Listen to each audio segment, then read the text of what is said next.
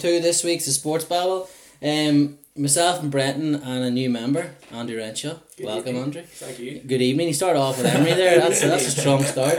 Uh, Johnny's not here because um, I don't really know what to give him the excuse this time. He's, he's on the hideout. Um, so No comment. No comment on Johnny's whereabouts, but hopefully he'll be back safe and well uh, next weekend or He's next in a week. safe house. He's in a safe house in, a, in an unspecified location, uh, hiding from Craigies. Um, but yeah, he'll be back next week, all being well. Um, we want to talk about Liverpool v Man City, obviously, because it was a big game at the weekend, and maybe a little bit on the fallout of it, uh, and what sort of the lads think of that there. We're also going to discuss, because we're a third of the way through the Premier League season this year, at the minute, and we're going to talk about our, who we think have been our winners, losers, good evening, and um, obviously surprise packages, and then we're going to finish off. Andrew's going to tell us because he's just back from a wee football trip and he went to watch Hearts play for the first time. He's going to fill us in about that and a little bit of a chat about Northern Ireland because it's could be Michael O'Neill's last home game Could be. this Saturday and it's against Virgil van Dijk and his mates from Holland. Yeah. So none have to win two 0 don't they? Um, I think do we not have to win this game and then get something out of the Germany game? Mm-hmm. Um, Well, it's easy enough task. and um, you know there's a possibility of a playoff place there as well. Yeah, I think the playoff place might be more or less guaranteed. let's hope so. 'Cause, uh, so it might not be. Hopefully not. Hopefully not only this last game, but yeah, I'm sure you'll get a You going? yes going on Saturday we'll, night. we'll chat about that at the end of um towards the end of the show. But yeah, Liverpool beat Man City three one on Sunday to extend their lead at the top of the table over the two teams behind them, which is Leicester and Chelsea. Um, what did you, Brent? Start with you first. What did you make of the game? Was anyone in particular stood out performance wise, or didn't stand out, or what do you think of the setups, or was something caught your Um, eye? I knew you would ask me first because it's going to be very hard for you boys to be uh, unbiased Oh, I'm always unbiased. coming into this. Um, first, first thing I would say about it was it was an unreal game. Like from a neutral point of view, it's probably harder for you to you know view it as that. It felt But- like it was being played at three hundred and ten mile an hour. Yeah, and I remember so many games, like big games like that, that have been built up for weeks. Like Sky do a whole thing on it and uh, advertisements, and they were doing countdown to the game and all, um, from days before it, and then it turns out to be just a shite game. Like Yeah. the, there's too much pressure on the players or whatever the build up, but this game was, as you say, like it was hundred mile an hour from word go. Um, I thought Man City came out better in the first. First, Six, maybe seven yeah, minutes. Yeah. um, and obviously, I'm sure we'll talk about the decisions, but we'll skip over that for now. Um, after the handball appeal, whatever, and then Liverpool went up and scored, they were a better team. Um, after that, for until the last sort of ten minutes, I would say. Um, I think they were maybe a wee bit nervous. Liverpool at the start. Yeah. they're Yeah, we were anyway. Me and Andrew Yeah. watched it together. Um, you could really tell that it was the biggest game of the season so far. Um, but I thought, like, obviously, the fullbacks were brilliant again. I mean, Trent, you just run out of superlatives for him. Even like when people were talking about his crossing ability and his assists, and like he had the most assists for Liverpool in the league last year. Is that right? Uh, Something like that. I think he had one more in Robertson. I think he had eighteen and Robertson had seventeen. One more, yeah, and you know you expect you nearly expect that from him now, but now he's starting to like spread passes over to Robertson this year, which is something with his weak foot. It's Yeah. all his confidence, isn't it? Like, Yeah, I mean, it, it, it's like a new feature that we've got used to as assists. So, like, he's just saying, I'll throw this in as well, like, you know, because you don't know how good I am yet, really. But some of the, like, I mean, and they're so important for, um, you know, opening a team up at the back, like, especially like Man City, who will play through you right through the middle, like, um, when you spread like that and pace that, that both those boys have, you saw it for Salah's goal when he spread it. Robertson had had space down there and he whipped in an unreal ball as he does. Like, um, but yeah, I thought Liverpool deserved winners. Forgetting all the decisions and, and all the rest of that, which I'm sure we'll come back to, but um, I think they, they deserved it. What do you make of it, Andrew? What do you make of Liverpool's midfield three? Um, before the game started, actually, the, listening to the podcast last week, I heard you say that if Klopp didn't start Ox, he Mm. bottled it. Mm. Um, but I, I was hit, I actually hit I was. I was actually of the same. I was thinking Ah, yeah. the same because Yeah, he's in yeah. such great form. But um, I think Fabinho was just just world class. Uh, everything goes through him. Um, he's not just when he signed. I thought he was just this defensive midfielder, this guy that broke everything down. But he does that, and then he sprays the ball like forty yards to the to the. There was a bit in the first half um, where he won the ball facing towards our goal. He was just inside our half, won the ball off Gundogan, and then he had pressure from Rodri and I think it was Bernardo Silva, and he pirouetted Yeah. between but behind Gundogan, and he left those three behind him, and then he had Firmino, Salah, and Mane in front of him. Now it didn't result in a goal from this year, but he opened up the game just one pirouette. I mean, I wonder if Kenny Cunningham's found his eyeballs yet after saying last week and off the ball he didn't didn't he thought he was the root of Liverpool's uh, defensive issues and wasn't doing his job right and he was still finding gaps. I, I don't understand that Yeah. at all. Like that just it seems like nonsense coming. The midfield three, they all have their own role. You know. Yeah. Like how you have Fabinho that's sitting a wee bit deeper, um, trying to break things down, passing it on. Gini Wijnaldum, that match was incredible. He was like he run about like Billy Elliot with worms. um, seriously, I haven't seen him play that well in so long. He gets the ball, sticks the ass out, and you just can't get it off. Can't him. get on. Um, we nutmeg in the corner. You had Henderson's athleticism going up and down that wing and him sick. And his assist. Yeah, and his assist, like I am one of Jordan Henderson. I criticise him a lot. You've softened. I've softened on him, but I think he's a brilliant leader and he's a great captain, really good person. But it's, I always think his footballing ability is seriously limited. Um, but he proved me wrong in that game. I think as well, there was a lot of talk about Fabinho after it, but if you looked at the whole midfield axis of Liverpool, I thought all three of them were outstanding. And I actually think when Henderson came off was when we struggled a wee bit. Yeah. Um, and like there was a part, Michael Cox in Athletic wrote a bit brilliant article this week and he talked about both midfields and how they get on, and how Pep usually sets up with um, two number eights, and it's usually David Silva and Kevin De Bruyne, and then he has whoever's going to be his defensive axis, Rodri, Gundogan, or Fernandinho, and those two, De Bruyne and David and David Silva, they'll control the game. He didn't have David Silva, so he had to change it around a wee bit, but Liverpool Shouldn't have an Bernardo either. uh, well, we'll talk about that as well. Liverpool, instead of, I thought what we would have set up why- when I saw Kevin De Bruyne was playing as the number 10 type, say, that it would be Fabinho would stick to him like glue. Like that was going to be it. Fabinho would do a man marking job on him and just follow him everywhere and tackle, tackle, tackle. But if you watch back on it, it was actually Gino Wijnaldum was given this task. And Fabinho's, he is a defensive midfielder, but Klopp had him pressing everything. Henderson obviously, pre- he just presses anyway, he just does it alone. probably just presses everyone in the kitchen. He just can't help himself. Like, he just loves chasing people. Like, he must have been a nightmare in chases, but he just wouldn't stop. But it was Wijnaldum, when you mentioned Wijnaldum, how unreal, that was one of his best Yeah, Liverpool performances. I think it's the best I've ever seen him play He, for us. for a whole game, definitely. Like he was so measured. There's a bit in the second half as well where he flicked it over someone on the edge of the box and then passed it out to Mane. So calm and, and that as you said last week, but it was a fair point. You're talking about Oxlade Chamberlain because you were worried Liverpool wouldn't have the creativity, Yeah. and it turned out they just worked their bollocks off, Yeah. and then Henderson sets up the third goal. I think, uh, like, an interesting point about Liverpool's midfield is that if you took all those individuals, like if you took the three individuals and just looked at them on their own, they wouldn't be as good as, as they are when they play all together. Like Henderson, like you said, for example, he does all that stuff only because the other two can do the other stuff. You know, they balance each other out They so well. in tandem. Like uh, uh, if you take one of them out, like if you were to put Ox in there, he's not going to track back the same way that Henderson would. No. and Yeah. that helps out the fullbacks, so it's it has bigger impact. What did you make of the handball non-decision and the VAR decision? I mean, obviously it's going to be focused on because it's such a big game and it was before the first goal was scored.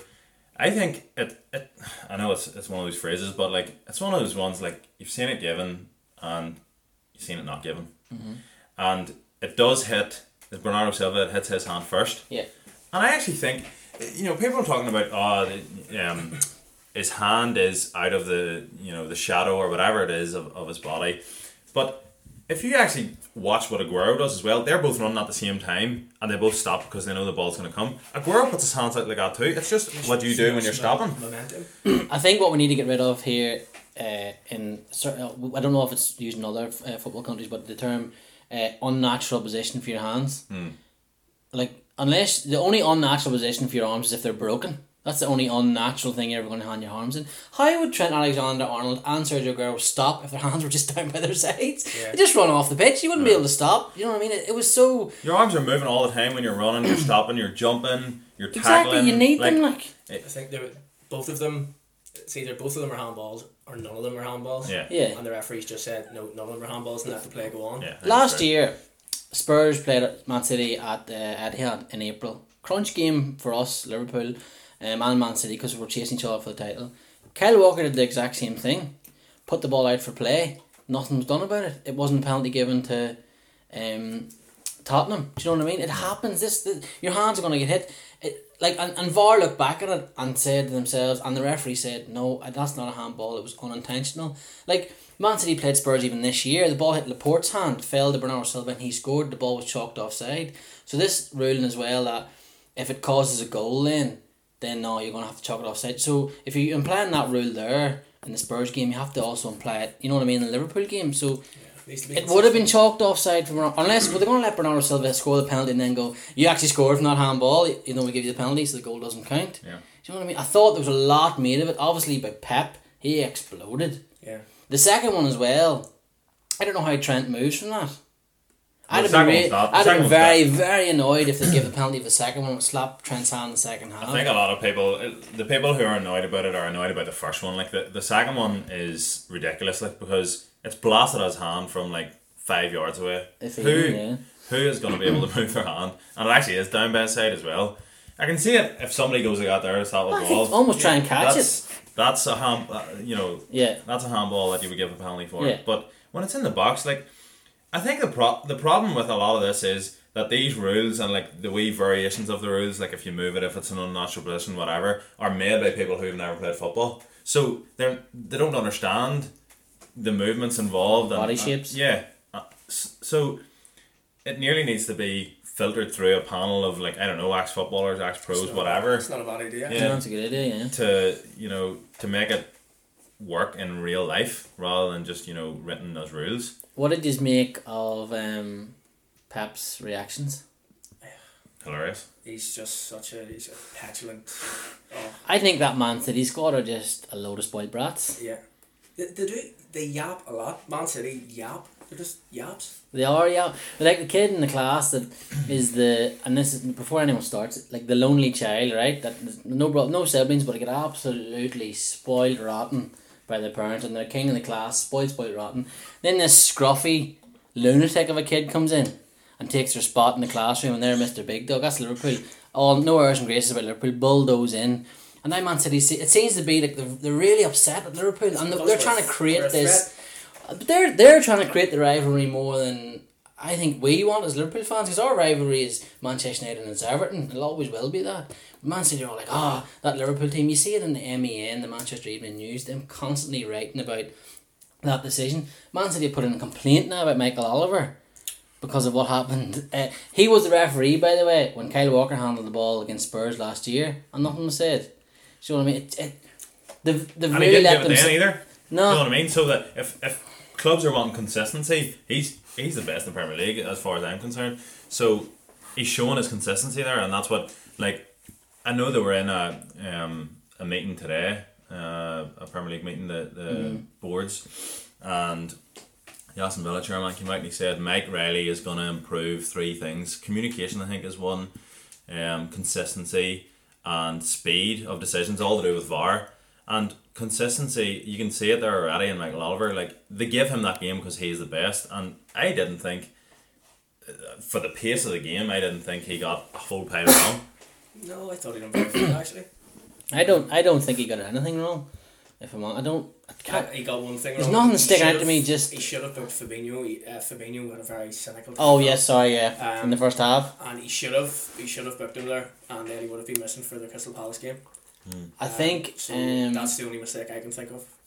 yeah, there's nothing else stands out to me as a wrong, another mad wrong decision. He should have booked Guardiola for that stupid reaction. Mm, That definitely. He should have just punched him in the face when he came over to shake his hand. So they should have done. Um, that reaction obviously was Pep's, and then everyone was looking at Man City and the spoiled brat syndrome. Then on Monday at England camp, um, Sorry, can I just say one quick thing about Pep as well? of course, Mourinho used to do this when his team lost. He used to make a big deal out of himself to distract. to distract from the team, Mhm. and like that's what he's doing. Obviously, like everyone was talking about his reaction after the game, like Jose will love that. his yeah that he's copying him. Yeah. Um, his reaction to the referees and then his interview as well, which was stupid. I thought, um, which is like just the script of what Mourinho used to do, just to distract from his team not playing particularly well. Um, so There's rumours now before we go on and talk about Sterling and Gomez that they're going to spend a hundred million now in fullbacks because I Did not the, already the do last two three hundred million they've already spent in fullbacks doesn't seem to work. Now I don't know if I necessarily agree with this phrase, but do you think Guardiola's playing to the type where he's just a money bags manager at the minute? He needs Like- to go back to his root. Gary Neville kept mentioning it, and it was anno- me and Andrew watching the game together. Um, and it was annoying you at points. Remember, he kept mentioning about these fullbacks. He spent all this money on fullbacks, and this is who you turn up with. You've left one in the stands. You've left one on the bench, like Cancelo, who's won Serie A, and won the Nations League with Portugal. He was left on the bench. Benjamin Mendy, he's a World Cup winner with France, but he was also left on the bench. And I this don't whole rate. you don't rate him, but he's still a fullback. Oh, and I now, know, and now like- the talk is that they're going to go and buy another two fullbacks to try and fix this thing. He isn't like Pep is a genius, and that Barcelona side were unbelievable, but he's really playing to the cat the typecast now where he is a money bags manager, where he doesn't seem to be able to fix a problem now, and he's going to rely on his money. You know, they weren't able to stop that at- at- attack and that crossover from Liverpool. They were completely bamboozled for it. And they didn't seem to have any answers. Like Liverpool were ruthless to a point, but they weren't ruthless enough. Firmino should have scored twice. I think he two good chances. Sadio Mane had another good chance. Do you know what I mean? There was a couple of chances Liverpool in that first half could have maybe opened Man City up. The Man City hit the post with Mister Worldwide Angelino. Aye. do you think he, do you think Guardiola's getting lazy? yeah, that's what I mean. I think In he's playing to that cat. of- Like, Even I think Carragher said it like he he expected more from Pep. He expected him to come up with something a bit Yeah, something more clever Yeah. to deal with this. I know he's obviously uh, Laporte injury. He's one of your he's your best defender. Like and yes, it is a blow, but you know you've players there as you say sitting on the bench in the stands, whatever, to fashion something better than what Man City did.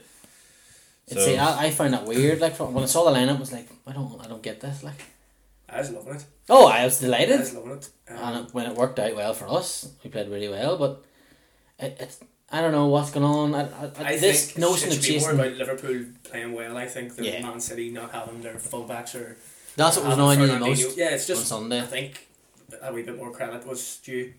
Uh, Ah. I think Liverpool played well apart from the first probably until they scored that goal. Yeah, yeah. After that, they were You know, the better team, They were better team. deserved winners. Um, so Sterling and Gomez go into England camp. Sterling's there first. Gomez arrives, says hello to everyone, goes to say hello to Sterling, and for 10 15 seconds, a tiny wee row breaks out.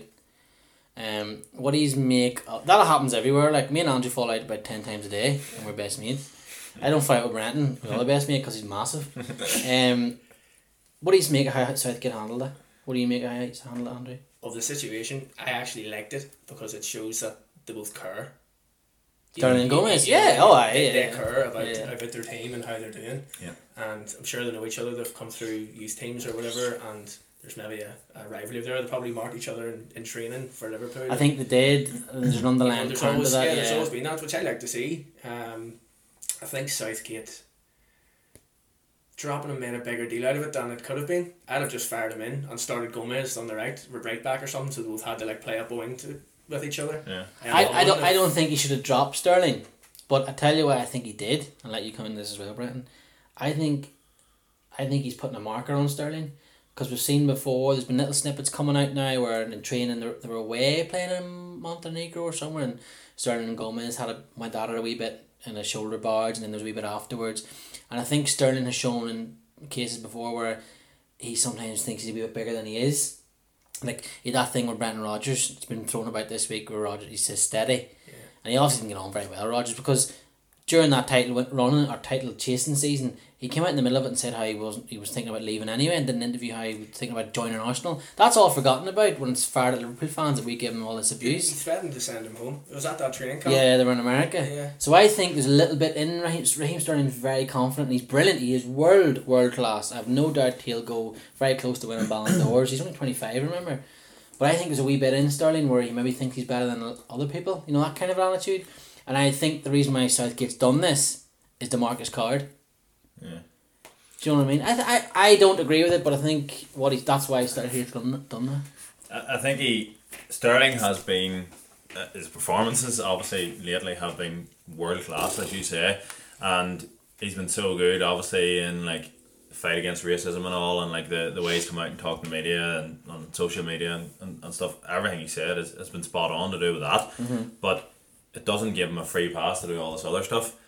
And you're probably right in that Southgate is reining him in a wee bit. I think saying, that's hang on a yeah. minute, you know, we're, we're certainly in England, he, he's probably talking about we're a squad here, and you know, just because Gomez might be younger than you and probably lower down the packing order doesn't mean you can come in and sort of.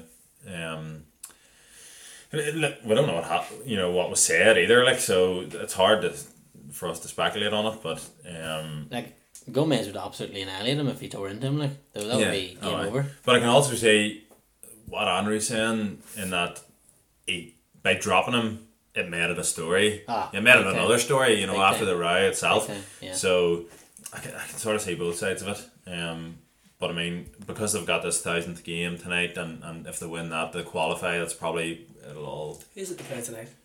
It's Uh, Montenegro. Yeah. And Montenegro. then to play Kosovo the next game. And they play Because I read Kosovo. that he's he's He's playing the he's Kosovo reinstated, yeah. he'll be in the, Yeah. that squad. Yeah. um, it wasn't. It was. It was funny when it came out. Like, like he hasn't. He hasn't took this defeat at all well. Man City haven't took it at all well. No. And they've lost the run of themselves completely, which is like, it's funny because last week I talked about in the podcast about Micah Richards, who he just sounds so lovable on Five Live. Like, you, you just want him to be your mate. He said that he thinks. Remember last week, Klopp talked about Pep for about a minute. He says, "I'm not. I'm not going to mention tactical fouls," and he says, "Oh, that sounds like a Kevin Keegan moment." And then Pep had the almightiest of Kevin Keegan moments on Sunday when he didn't get that. And then Man City have just exploded into one themselves with all this nonsense.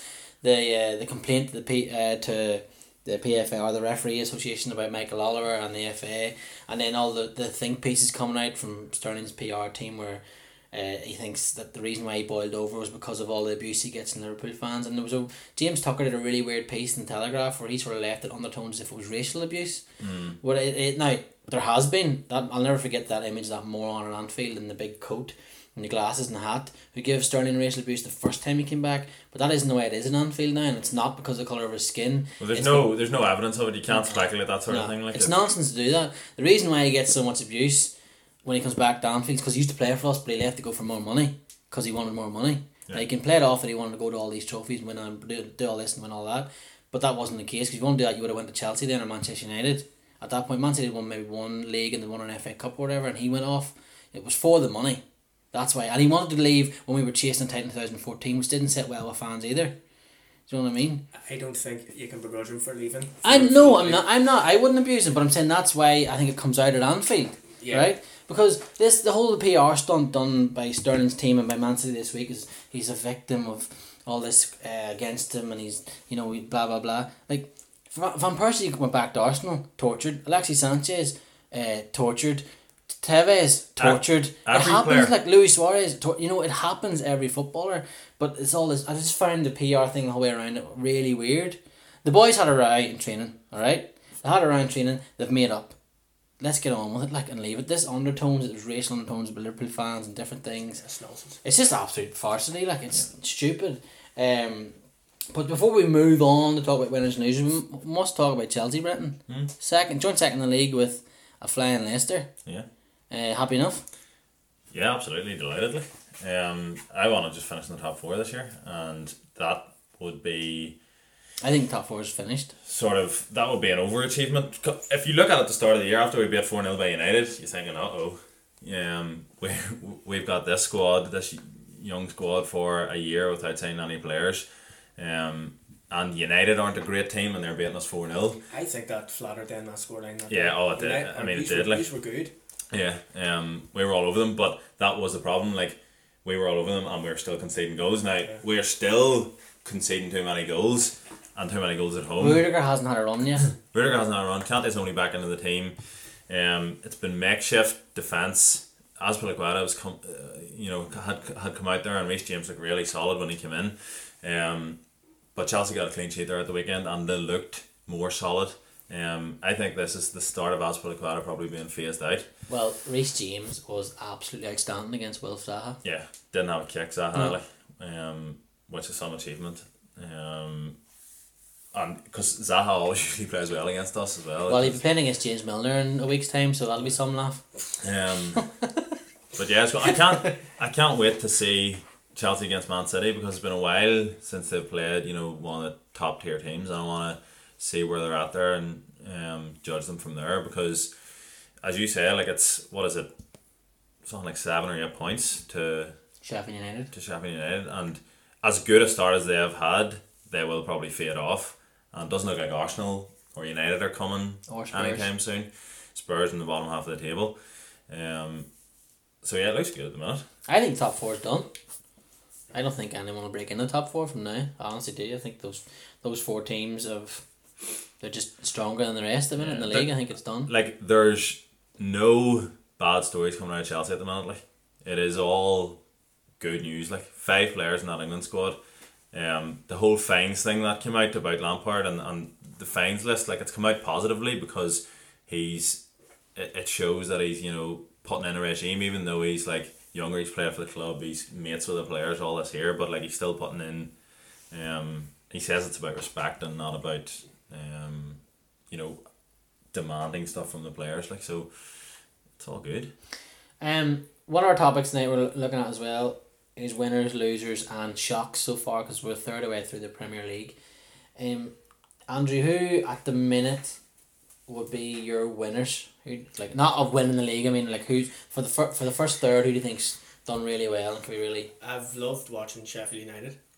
yeah? I think they're remarkable. This guy is a Lundstram. Lundstram, Scouser. Scoring, like, braces and all. I think he was on, on loan at silly teams like Kilmarnock and and Yeah, you know and he's breaking in now. And he'll be scoring hat tricks next. he was on um, he was on uh, Five Live. Because apparently, if you're playing fancy football, he's meant to be an unbelievable signing. Yeah, he He's is. down as a defender, Top, think. he's the He's top. da- yeah. he's the top point. So his mates rang him, and I'm not going to do this guy's accent. Like, his mates rang him and they're laughing their heads off at him, saying they've stuck you down as a defender. He's like, what? And he says, yeah, they've stuck you down as a defender in fantasy. And he's like, get on that, lad. Like, they say because he knew he was going to be playing attacking. Um, and he's come right through the ranks, and he says to himself, he said himself in Five Live, which is a really interesting comment. Um, the Premier League suits me more than the Championship did. yeah Which, like, Why do you think that more time in the ball? yeah, that's exactly what we said. I think I have a wee bit more time on the ball, and, and, and I think it was Mark Chapman was interviewing him. I was saying, well, there's obviously a bit of a a step up. He says there is, but I have more time on the ball, and yeah, it is a bit faster. But it seems to be the whole hustle and bustle of it suits him better than what is absolute chaos in that championship. We watched the Barnsley match two weeks ago in the championship. and I think it was two goals in the last minute or something. daft. It was chaos, but they've done really well. Sheffield United. It's been excellent, and I love the way they're they're playing three at the back, but they're the guys in the right and left are bombing up, Absolutely. underlapping, putting these wonderful crosses into the box. I said It's- this yeah, in our honestly, preview show. It is glorious football. Yeah, they're it's unbelievable. Lovely to watch. And when you're, I think I've saw them maybe just once or twice live when they when they've been on, and um, commentator mentions one of the players. I can't remember any of their names right John now, Egan? but yeah, and like he's on the edge of the box swinging in across, and that will that completely throws teams off. Yeah. like you don't know what to do when a you know six foot whatever center half. Is on the edge of your box swinging in across. Like who marks him? Where, where do you go? The, And- the wingers are overlapping. It's chaos in a good way. He starts as their central centre half. Aye, and then he switches and goes. This is. Uh, do you remember me ta- saying this in our preview show to Johnny? I don't like, but I'm I sure said this to Johnny about because I was reading about Sheffield United because I didn't pay too much attention to the championship. Yeah. Actually, Andrew watches the championship religiously; he loves it. I didn't pay too much attention to it, so I didn't know what was going on. I read the previews about them and the build up, and they're playing three at the back. It's like, oh, cool. And then you read into it more. The three centre halves are also three of their most attacking players. You're like, hang on, what is this craziness? And it is the truth. They bomb forward. Like they were, we It's- were lucky to beat them. Is it O'Connell? Is it- It's, Yeah, James McConnell. Yeah. He's whipping poison. I I don't know how he's, he's the centre half and he's whipping poison. how? Imagine if Klopp gets his hand in these three, and then the two fullbacks split me. Be nuts. Well, they, they've been really, really good. Yeah, really, um, Lundstram. Of, uh, he, he's he started at Sheffield United actually.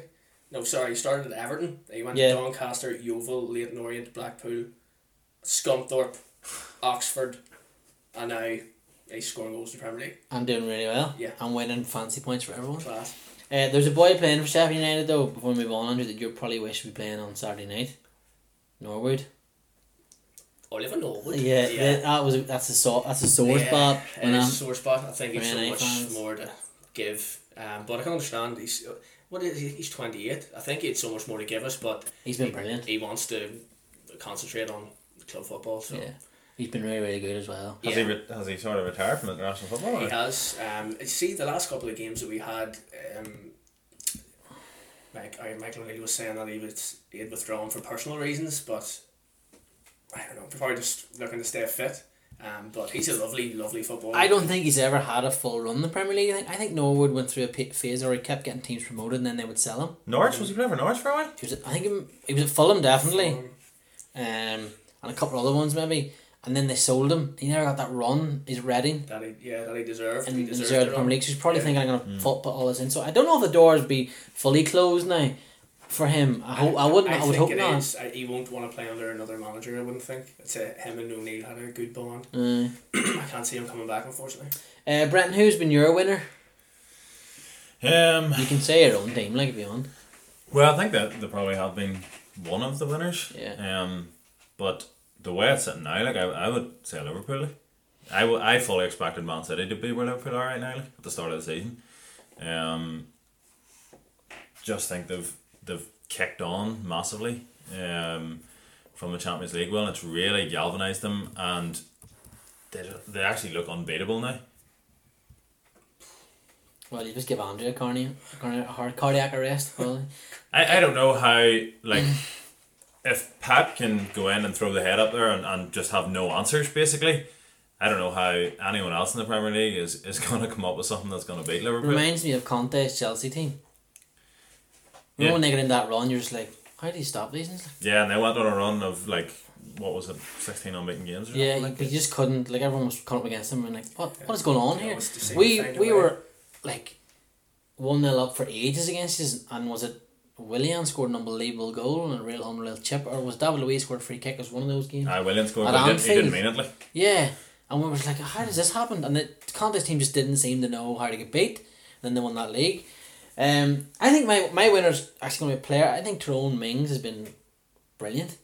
For I know Aston Villa are, are languishing down towards the bottom, which is sort of expected. They're seventeenth. I would expect them to finish a little bit higher, but in some of the games, like against us, against Liverpool, Yeah, he was absolutely superb. Yeah.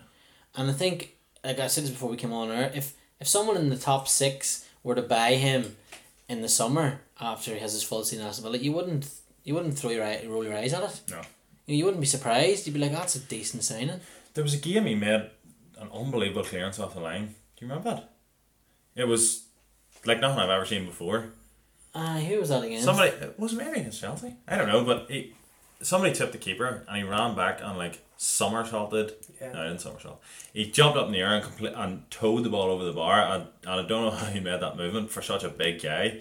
Um, but he seems to be full blooded, but also a really considered footballer as well for centre half, which is what, as you say, like all the big six. That's what I think that right was now. against Tottenham. against Tottenham. Maybe was it? Yeah, first game of the season. Um, yeah, he looks he looks a quality player, and actually, Man City could be one too who go in for him. Uh, our esteemed colleague uh, Johnny Douglas, him at next year at Arsenal, I think would be. He looks like an Arsenal player. Yeah, they get that young Not lad you, Johnny, Slabria. by the way. Johnny looks like uh, Unless he Mason misses Um, they get him and Calabria that, that they're getting from Senetian. They'll have some size of units at the back because he's massive. Who's been your losers then? Good evening, Mr. Emery. He's mine. He's mine. Uh, Yeah, North London in general.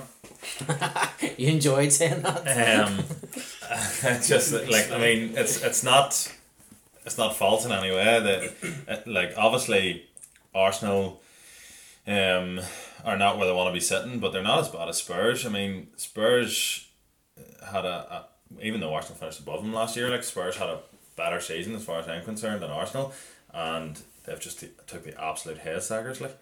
Um, and I said Kane, when we were talking about this offer, I said Kane as a loser, not not so much his individual performances, but if I'm him now, I'm thinking, should I should was was that summer maybe the one for me to sort of head off, um, because if if Spurs continue their form and um, don't finish in the top six, like are people still looking at him as I'll have him now? I don't know, like. Um, I, I mean, I actually saw this on Twitter today. Somebody saying Harry Kane would definitely um, play in front of Firmino at Liverpool. It was Danny Murphy, I but wouldn't want him. he I, I would prefer Firmino. Danny Murphy talks nonsense. Eh, wet. Absolute. See, that type of comment is um he's looking at it because Kane does score more goals, hundred percent. He does. He's, he's a more uh, goal scorer, but um, Firmino makes Liverpool tick. Yeah, Kane's a, a traditional number nine. Like. Yeah, like Firmino in the first half on Sunday was down beside Trent Alexander Arnold receiving the pass, giving Ar- Alexander Arnold an option. The ball came back to Arnold. He was able to fire it up to Mo Salah and we went on the attack. Harry Kane doesn't do that. Yeah, Kane leads the line. Yeah. Whereas Firmino helps the Yeah, so they're different players. You know, they're completely different players altogether. Like that's just Danny Murphy trying to sound relevant when he's actually come across as a bit of a moron. Unfortunately for him. And Kane, like I mean, I, I think he re- like he's unbelievable. I really rate him, but he needs to have really specific players beside him in order for him to do what he does best. Like if you take Son out, like I think Kane goes down like 10 15 percent. Yeah, you're right. Um, I could see him at Man City next year. Hmm. If Aguero was to be finished. He'll cost a lot of money. Aye, well, only I they think he, pay he it. signed a contract, didn't he, last last year? As well. I know he won't be signing the contract. Danny Rose, you see that? No. He said yesterday he was doing an interview with BBC, and he said, um, regardless, he put it on his Instagram or his Twitter feed, regardless of what anyone says, I am not leaving Tottenham uh, in the duration of my contract. I am staying here till the end of my contract. I think he wanted to leave and Tottenham wouldn't let him, and he wanted more money and they wouldn't give it to him, so he's just going to run his contract down and go for free. which is at the Uh, and, and if maybe the end of this season or the end of the next season, but still, that's a good free signing for anyone. Yeah, I'll take him. But it doesn't seem nothing. It, Tottenham, I put them in as the losers, obviously with their league position, but there does seem to be something seriously wrong at Tottenham at the minute. and Arsenal. Yeah, the two them two together have less points than Liverpool do in the league this year. Really, Yeah, that's that's mad. that is crazy. Actually, I didn't know. Um, what about your surprise packages then? Mine is Tammy Abraham. Where did that come from? No, no disrespect to him. He was with Swansea and he looked like he was never going to score. Right? And he went to Aston Villa and did very well last year for Aston Villa. I know the Villa fans were sore when he left. Not nasty towards him, but they were like, we, they wanted to keep him. But when it looked like he was going to be leading Chelsea's line, like you said yourself, and they and they were beat 4 0, and then he missed that penalty against us Yeah. in Super Cup, you're thinking, oh, it's going to be a long, hard season for him. He just starts scoring goals for fun. Yeah. He's He was the top English goal scorer in the Premier League for a while. He was top goal scorer for a while in the Premier League. He was top English one for a while. I think he's been the, the surprise package of the Premier League so far. I think you need to give credit to the service he's getting too. Like the guys playing behind him. Yeah. Mason Mount, another surprise package. Um, putting the ball in his head, basically. so, yeah, I don't, th- don't think he scores those goals without the guys behind him. Who's your surprise package has been? Um, obviously already been mentioned, but Sheffield United, obviously. Um, I mean, I would have thought, as nice a football as they play, you would have thought they would concede more goals Yes, than they do. they have the second best defensive record in the Premier League. Which How how are you doing that, right? How, let's let's think about this logically. How are you doing that when your t- three centre halves are playing wings? organisation, like when they go, somebody knows to drop in somewhere else, They're playing two goalkeepers and nobody's realised it. and it's just drilled into them. Like you look at at Wilder and you think you would like you'd work hard on him. Do you know what I mean? Like he wouldn't let you drop off. You know, one two percent at all.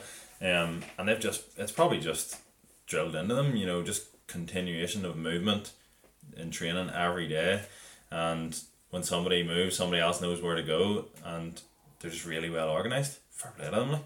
They're putting obviously they're putting in in the work like on the training ground because If they finish fifth, that would be ridiculous. Yeah, and um, so far, why not? Like, there's no yeah, I don't see why they can't. This, I mean, the only thing would maybe be burnout, like and they're and they're starting eleven, if they have to play that starting eleven the whole time, or somebody gets injured, or or whatever. Do they have the same quality with you know the same fitness levels and organization coming back into that team? Probably not. Um, but if they if they keep keep fit and get sort of the rub of the green, then don't know why not. Like. Ridiculous. What about you, Andrew? Um, Leicester. Yeah. Uh, at that goal at Vardy scored the other night, had a hard on like, like that. That was so well worked. The quick passing. Uh, I. I've You always love had, Yuri I- I've, I've always had a soft spot for Leicester. I have family from Leicester, and you know I went to the Walker Stadium the day it opened, and I remember Filbert Street and Yeah. um, just I remember going to watch them play in Notts County when they were like League One or something. Like when they were piss, and seeing them now, it's just oh, they're class. I, I love Leicester. Tielemans be on your Christmas list. Yeah, I'd take him. I'm kind of angry that we didn't. Just why? How can they not see that he's like that? Like, I would take him above Henderson every single day. I think Liverpool didn't sign him or someone like him because they're waiting on Naby Keita to be pull, what to he- pull the finger out. yeah. Um, but yeah, at Leicester, that boy Soyonk Soyuncu, Oh, yeah. that centre yeah. half, he's like I don't think he'll be there next year. Like. Oh, he's a beast. Um, Netflix and Chilwell uh, is absolutely class. You won't be there either. Their boy Per or the right I back, love the right back. I love the right back. He follows his pass and overlaps, underlaps. Scored a great goal this season anyway. He just kept running. Yeah. Yeah, Yeah. Yeah. Um, what do you boys think of Brendan Rodgers? Just I think he's a hero. yeah. I really like him. I think I I loved him at Liverpool. The only criticism I had was something really not football related. He just talked too much. I think I think he's he's this ego. I think he's an ego that needs fed, and uh, that's the only thing I didn't like about him. Um, but I loved his football, um, attacking football. So many goals did we score that season? It was over hundred, I think it was three thousand four or uh, something. something like that. Um, no, I really like him. Conceded three And I thousand love seeing love seeing people from here doing well. So. Um, I'm not as I'm not his biggest fan. Like, um, I just couldn't. I couldn't. wa- I warmed to the team, but I couldn't really warm to him because of his ego. I just felt it, it took over a wee bit. Um, but and then the whole Gerrard thing annoyed me. He should should just let Gerrard retire. It might have been. It might- might come out later on. It wasn't his decision. You see that But- game against Chelsea, and we were used one two 0 Yeah. If it wasn't for his ego, we could have won that league, because he went out that game to, to win. All we needed was a draw, Yeah. and he went out to win because I think he needed to feed his ego. It was against Mourinho, his old Yeah. mentor, and And Liverpool were a better side, so he, Yeah. he probably thought, I can go out and win here, and I can beat but, Mourinho. But he didn't need to. He needed to needed to keep his head. Yeah. Um, And Mourinho probably knew he would do that. Yeah. You know, so he set the team up the way he did. Yeah. Um, but I he is. There's no doubting he's an unbelievable coach. Yeah. like the way his team was playing, like his if Liverpool weren't doing what they were doing, we're so far in front. Everyone was saying this Leicester team are the best team in the league. Mhm. They are absolutely like that goal you were talking about, Andrew, was just it was a pop pop pop pop. Yeah, It pop, was pop, pop, pop, unbelievable. like I've watched it about don't know how many times, and they sort of scare me a wee bit Leicester that they- they've no European football to worry about, Yeah. so they won't get as many injuries or play as many games. We're playing, as Andrew said, every half an hour in December Mhm. uh, around the clock, 24 hours. It's going to be mental.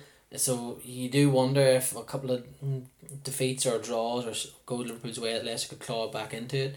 But um, he's flying. I would still say though that if the likes of Arsenal, maybe not Manchester United because he managed us, but someone came along for him, he'd jump ship and go Yeah.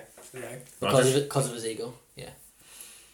Um, but he's doing very well, and that last team is brilliant, and you could pick any one of them into anyone else's team in the Premier League or squad certainly, like because even Vardy, like at his age, has found his form again, which is Yeah. worrying. Oh, Rodgers will come and manage Northern Ireland. Well, that's what we're going to move Do it on to now. On the side. We're going to move on to now. Northern Ireland. Now, this is this this was heartbreaking for you, Andrew, because I know you love it to bits and you love him to bits. But your thoughts on Michael O'Neill as Northern Ireland manager? If you'd walk in here now, what would you say to him? I wouldn't say anything. I'd just get up and kiss him on the forehead and tell him that everything's going to be all right. I'm not angry at him. I'm not disappointed, and I would just thank him for everything that he's done. Yeah, because he's you got to go to he's- France, He, like. he has literally, he has literally given me some of the best times of my life, Yeah. and That hungry game, will you ever get over it? Or was it the Greece one? the Greece one, Greece when- one, sorry. when we, uh, the Hungary one was before it was really one each, um, and then that Greece game was three 0 I think it was Qualified. three 0 well qualified. I remember crying my eyes out at the end. I thought that game too. Um, yeah, but uh, he's a he's a brilliant. Hang on, cry. uh, he's a, he's just so unassuming. You know, he's so humble and um, he's just one of us, really. Um, Do you think Stoke was a right move for him, or yeah, I do. I think Stoke or Stoke Stoke are a bit of a sleeping giant at the minute. They've got all the resources. Um, they've got good players. Like I've seen on that on Soccer Saturday, they've like Clucas, they've Joe Allen, they- they- they've, Man good, they've, they've good players there, and if he's doing what he's done for Northern Ireland with, no offense, m- mediocrity, like a lot of it, a lot of the players are playing League One, League Two, Scottish. You know, if he's able to do it with them, he's going to be able to do really Do well his with this team. Like he is, he's a good coach. Look at what he's done already. Like, how- didn't he win his first game? Yeah, he won four two. Um, so no, I love the man, and I don't begrudge him at all No, I for don't leaving. I think think it was, it was a long time coming. Like he could have, he could have went, um, but two years ago. Norwich and West Brom both showed keen interest in him at times. Like, Yeah, so I think, no, I think. And those two clubs are in a better position than Stoke are, you know, at the moment. Yeah. I think what swayed him might have been Stoke's facilities. Mm-hmm. I don't think people realise how much of a world class facility Stoke have now. Yeah. Um, and the infrastructure is going to be around that club, and they're going to back him, pardon me, to the hilt. So I think he'd know there's a no brainer. I know are lying in the championship. I know it's precarious and it's the bottom three or whatever, but he'll get them out of that. Yeah, I will. He'll not get them promoted this year, but he'll get them out of steady because that's what he does. He steadies things and then he kicks on from there. Um, I think it for Northern Irish football as well, it's not it can only be a good thing. Yeah. If he was to get in the Premier League and bring people through Northern Irish players and look for Northern Irish players and look after them, it'll only improve football for the Northern Ireland national team. Mm-hmm. How do you think Saturday will go? And are you going to celebrate celebrate first of van next course? I'll celebrate just by looking at him, just Aye. to getting a glimpse of his wee bum. Oh god. and Uh, Gini's big arse. Oh, big soda hole. Um, no, I'm looking forward to. I'm looking forward to seeing players like that, Depay, and you know it's always great going to Windsor Park and seeing the, The the and better- Jong, Yeah, seeing the bigger players. Obviously, I love going and seeing the Northern Irish players too. But Steve Davis. yeah, Steve Davis, he's still one of my favourite players. He's an absolute hero. Um, you could put him in any team. in Andrew the- says in this the to me, by the way, everyone. Andrew says to me every Northern Ireland game we attend, you can put him in it. He's better than Henderson. You put him in any, any Liverpool team ever. every time I we would go still down. yeah. pick Davis above Henderson. Right, that's the last time you're on this one. Honestly, honestly. Brendan, how do you think the weekend will go for Northern Ireland? And the Republic. The Republic have a massive game against Denmark. Monday, isn't it? Yeah, Monday night. it? Um, Can't see them winning that. um, I think you never like you just never know with Windsor Park.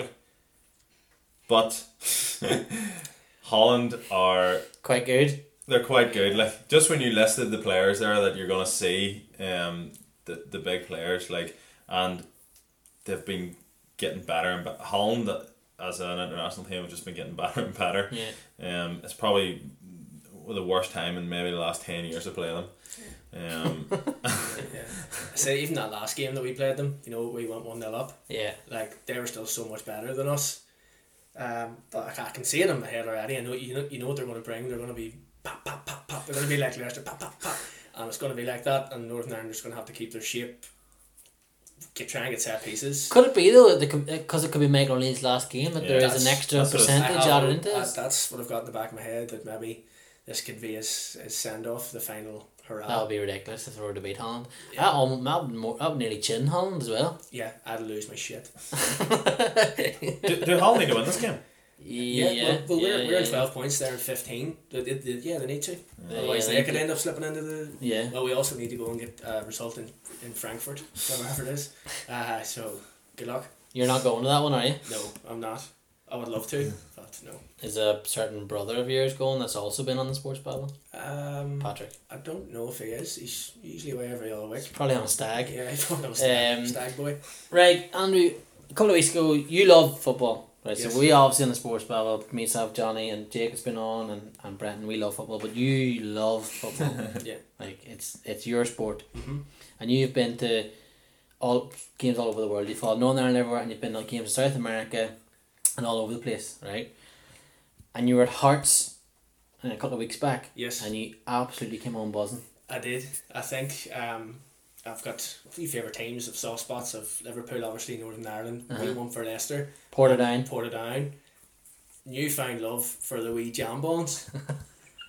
they were class. I, I love football stadiums, um, and it was such a great stadium. You, you were on top of the pitch. Um, Is it tight? it was tight. It was really tight. it didn't have corners, so you know, the, the stands didn't go the, the whole way around. Mhm. So you could like see the old houses and stuff in the background. Um, the pitch was immaculate. Um, and the wee Jambos like they played played so well. Uh, they went one 0 up. Um, I can't remember the guys. Uchi. Ray, hang on, I'll get him for you now, lads. Um, Meshino is the second name. I'm not pronouncing Meshino. Meshino's the Japanese guy. He was playing in the hole, and um, he was like Samir Nasri. He's got the head bleached blonde, wearing yellow boots, just skinning everyone. He scored like a wee dink, a wee chip. Uh, and then the Hearts fans were just giving death to the Rangers fans. Um, the Rangers fans before them, they sang the whole match. They were they were really good. Um, but the Hearts fans, oh my god, they gave them so much shit. It was hilarious. It was hilarious. Um, but Rangers then got back into it. They scored. Morelos scored. Um, Man on fire. yes. Morelos. El Buffalo. But yeah, there's yeah, lo- lovely stadium, and I'd definitely go back. I really like the feel of it. Is that your first time at a Scottish League game? Yes, it was, and I'd, I'd go Are, back. are they as mad as everyone as, Yeah. as everyone thinks they Yeah, are? they were completely boogaloo. they were uh, just giving each other the fingers just for no reason. They were like pointing at him, like pointing at that. Make you, I said, you, you, you, inside. So you, you loved it then and you go Oh, back? Absolutely loved it. Tynecastle. It was lovely, lovely stadium. Um, and you were in last year. You were in a Eastern European game. Where'd you go? Uh, I went to Sparta Prague. They were playing. Who were they playing? Oh no, can't I can't actually remember. But those flares galore. Yes, Equally it metal. Yeah, I was on a stag do, so it was mental already. But went to Sparta Prague game. Um, yeah, I've go back there too. Are they your other team now as well? No, I didn't. No, I didn't get that same feeling, that instant love that I have for Hearts. What is it for you that you, you, you when you go on holidays you look for a football stadium? Yeah, I think it gives you a purpose. You know, like you, like I love going away with my brothers and my friends. You know, and we'll have a drink or whatever. But if you didn't have a football match included, it just wouldn't be the same. You wouldn't have that something to look forward to. That Yeah. uh, Oh, there's football that pinnacle, that, isn't there? the football match is the pinnacle of it. The pint before, you know, going up and going up into the stands, seeing the green grass you've never actually seen before. The stadium, new people. Um, I think that's I love it. Um, when we were in Budapest together, we tried to go and find Ferencváros Stadium, but we couldn't get to it. But that that was that annoyed me because I want to go back now. I want to go to Ferencváros because it looks unreal and see a game. We were looking to go to a Yeah. game, but because of it, whatever way It was we an were going. international break. It was At the time international when they were playing away from right. they were playing away. Yeah, Hungary are playing Croatia. Yeah, away. Um, so I'd love to do that, but Tynecastle sounds interesting, like it does. You we'll talk about we'll get you on uh, next week. You can tell us about your South American travels because I know that was mental as well. Like, and it's Yes. one I want to do. River River Plate versus uh, Vélez Sarsfield, and uh, do you remember D'Alessandro? De, De played for Portsmouth, the wee small guy, Argentinian. He he played, and he was shit hot. Oh my god, he was For hot. Vélez Sarsfield. No, he was playing for River River, and the guy that plays for Zenit now, his name's Dr- Driussi. He's a striker, plays for Zenit now. He was quality. He scored twice. Um, but that was a really they're they're mad. Aye. They are Oh, mad. I've seen the videos like. Um, yeah, so you're hoping for a win for Northern Ireland. Brenton, we talked as well. Northern Ireland play. They're playing Saturday night and then they're playing Tuesday. Yeah. Republic play the night in a friendly against New Zealand and then they play Denmark on Monday night. Mm-hmm. Do we give them a chance? Nah, it's the longest I've ever seen in my life. Um, yeah, I mean, you would like to think so, but probably not. Like, um, especially because the the top the the top of that group is tight as well as well as the Northern group. So, if these other teams didn't need to win, you would think maybe they could scrape something. But, um, you know, when there's qualification in the other team's head as well, I think it's going to be, you know, a, come and do a professional job and you know get out of there with a with a one two nil. These teams, you know, have the quality when they can step it up. And, They probably going to need Switzerland to get beat tomorrow night by Georgia. yeah, Switzerland have two easy, e- well, relatively easy games in terms Georgia of Georgia and. Gibraltar. Yeah, who's second in their group then? Denmark. Denmark. They're right? probably around the top, but it's they've only one game to play. yeah, Right. and it's level. They're level with Denmark, and they're a point ahead of Switzerland. And Switzerland have two games in hand, a game in hand. And Denmark play Republic. Yeah, Right. You owe, you owe them one after Yeah, that yeah. last time. Like, uh, like those players shouldn't need any extra motivation to go out and slap those boys. Like, yeah, but That's the only like uh, uh, when we're saying about Denmark play Michael O'Neill's Gibraltar tomorrow night. Aye, oh yeah. God, flip me. Come on. It's just, but the, but Republic are top of that group because they've already had those games. You know what I mean? Like Yeah, yeah, this is just the way it's worked out. Is they needed to like they needed to beat Georgia, Mm-hmm. and they drew nil nil. So it's their own fault. Like do you know what I mean? Um, and it's always the same with the Republic. But um, yeah, as you say, like Michael O'Neill's last game might be the the factor to you know do something for Northern Ireland, and and that being getting beat five one by Denmark the last time will, will maybe be the factor for Could the Republic. Mick McCarthy's at- last game as well because Stephen Kenny's due to come in after this European European qualifiers for Mick. There's that there's not the same love there though. Obviously not that Northern No, fans will have the Republic fans have with Mick, but no, it's probably about half I uh, on Roy like, Keane's side. I would give I would give Northern Ireland just as much chance, even though they have two ridiculous games as the Republic of Ireland do, because of the way the Republic of Ireland play and the way they are. They're very hard to watch.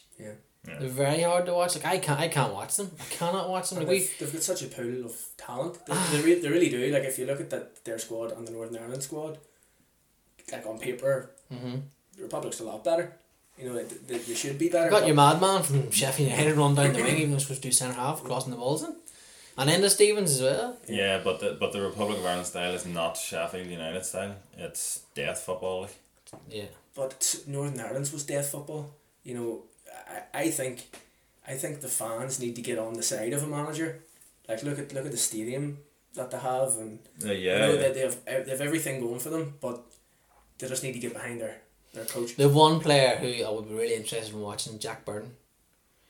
Uh, he plays for Shamrock Rovers and he won uh, League of Ireland Player of the Year. Here, this, did you see the goal he scored? Yeah, That was left foot. That was Yeah. his bad foot, I think. yeah. Smashed it in the top corner. He Yeah. looks like a player. He's on Hull's radar. Mm. Now came home from Kilmarnock. Um, things weren't working out for him. He was at old, he was at Man City. He went to Vitesse Arnhem. He went. I think it was Vitesse Arnhem or Willem II maybe. And then he ended up at Oldham. Didn't go well at Oldham because of money problems with Oldham, not himself. Went to Kilmarnock. Just didn't go work out for him. Came home. Played for Shamrock Rovers. Has been unbelievable in the League of Ireland with Shamrock Rovers. And he starts tonight for the Republic of Ireland. And now he's on the the, the, the lookout for Hull and stuff. We're looking at him. And they're probably going to need someone like this. You know, Michael O'Neill uh, is was the face of Northern Ireland football, and everyone just bought into him and adored him. No matter what players doing, like Kyle Lafferty had his goal scoring run, still didn't match Michael O'Neill. Jack Byrne's now the like sort of the new face coming through the Republic of Ireland because there's no one for them to look at it. Like it looks like on the outside anyway, looking at it because we don't see as much because we're up here. You know, you don't follow me- the media as much down there, but it, because he's been pushed forward, so I'd love to see him do really well. It'd be interesting if he does well tonight against New Zealand, whether he starts against Denmark. Mm. It'd be unreal for that league as well. Yeah, give Do it you know what I a, mean? a bit of a push as well. Like if Shane Lavery comes on Uh, yeah. and scores, he won't. But if he came on and scores, the Irish league would be in such a good like feel good factor. E- Anyway, I Even know the it. fact that he's he's come on now, he's got a cap. That's such a feel good factor. Like Yeah, I think he, where is he from Lurgan or something? yeah, it's from Larry. You know, Yeah. like oh sure, that's only up the road, and he's We watched him play against Spain under twenty ones. yes, that's right. See, that's the same game uh, Danny Ceballos was playing, Yeah, and your guy, wow, you? Adama Traore, Adama Traore, Beast, Thunder and Thighs. Borja Mayer Mayersal or whatever you call him. Yeah, plays for Real Madrid. Yeah. Nuts. Yeah, Shamrock Park under the lights, Yeah, everyone getting uh, torn Achilles because the pitch is like a bog and eating curry chips. and eating curry chips. Um, Andrew, thanks for coming on for your first. You're very welcome. I enjoyed that. You've you've been at me for a while now to get you on because he thought I didn't love him and wouldn't let him on, No, but I I thought he was afraid to let me on because No, you behaved. I know, I know that Johnny can be very cynical. I really held myself back there. Like, um, What You'll was grow it? into it like what was it? we like a bit of cynicism. Big Pat Renshaw said, um, Brenton and, and Fido, that's me by the way, one of my other nicknames. They'll bring the professionalism, and the other two will be chaos or something. Was he said the other two? So yes, when Johnny's back next week, uh, that's probably when it'll be our last show. and We'll all be arrested and arrested. we're gonna need to get a solicitor involved. If Johnny is back next week, nobody knows where he is. Um, but Brenton, thanks for coming on. No problem. Andrew, thanks for making your debut. thank you. Uh, folks, we'll see you again next week. Brenton, tell everyone where to get the podcasts. Patreon.com forward slash the sports babble and then at the sports babble on all social media. Make sure you check us out, give us a like, and if you thought anything, um, didn't agree with anything tonight or agreed with anything tonight, let us know on our Twitter page and our Facebook page at the Sports Babble. See you again next week. Good luck.